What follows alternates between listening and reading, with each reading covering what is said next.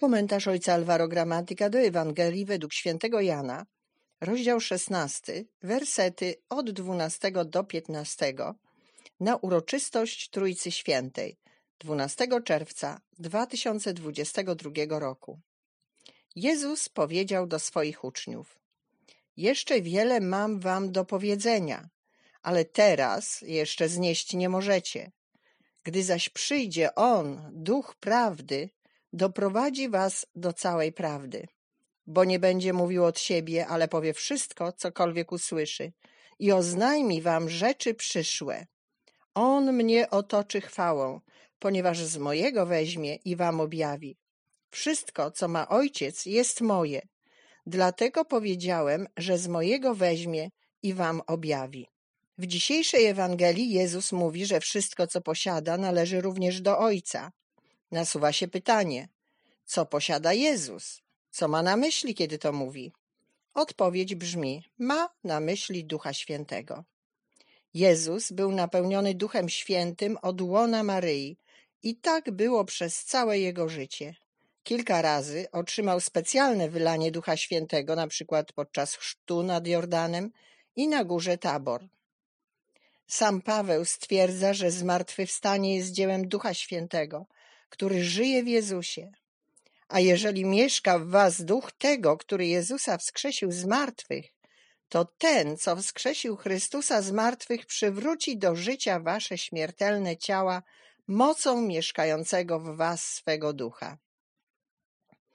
Jezus zawsze był napełniony Duchem Świętym. W Ewangelii Jana Jezus mówi, że Duch Święty jest duchem Ojca, duchem prawdy, który pochodzi od Ojca. I to sam Jezus modli się, abyśmy mogli Go otrzymać i aby pozostał z nami na zawsze. Ja zaś będę prosił Ojca, a innego pocieszyciela dawam, aby z wami był na zawsze. Duch Święty ma swoje źródło w Ojcu. Obecność Ducha Świętego jest cechą charakterystyczną dzieci Bożych. Na dowód tego, że jesteście synami, Bóg wysłał do serc naszych ducha syna swego, który woła: Abba, Ojcze. Jest w nas duch Jezusa, który jest nam dany przez Ojca. Z tego wszystkiego wynika, że nie tylko Ojciec ma wspólnego z Synem Ducha Świętego, ale także my mamy tego samego Ducha. I dlatego mamy komunię z Ojcem i Synem. Dlatego możemy powiedzieć, że uroczystość Trójcy Świętej, którą dziś obchodzi Kościół, jest świętem komunii. Jesteśmy w komunii z Bogiem, ponieważ łączy nas ta sama jedyna miłość, która nazywa się Duchem Świętym. Z naszej strony spontanicznie rodzi się dziękczynienie za to, że Pan uczynił nas swoimi przybranymi dziećmi i dał nam możliwość posiadania Jego własnego ducha w naszych sercach. Nie jesteśmy sami, ale zawsze jest w nas Duch Święty, który potrafi podnieść nas z naszych grzechów i smutku, dając nam nową nadzieję i siłę. On utrzymuje nas w jedności z Ojcem i Synem. Tak samo obecność Ducha Świętego uzdalnia nas do bycia narzędziami komunii.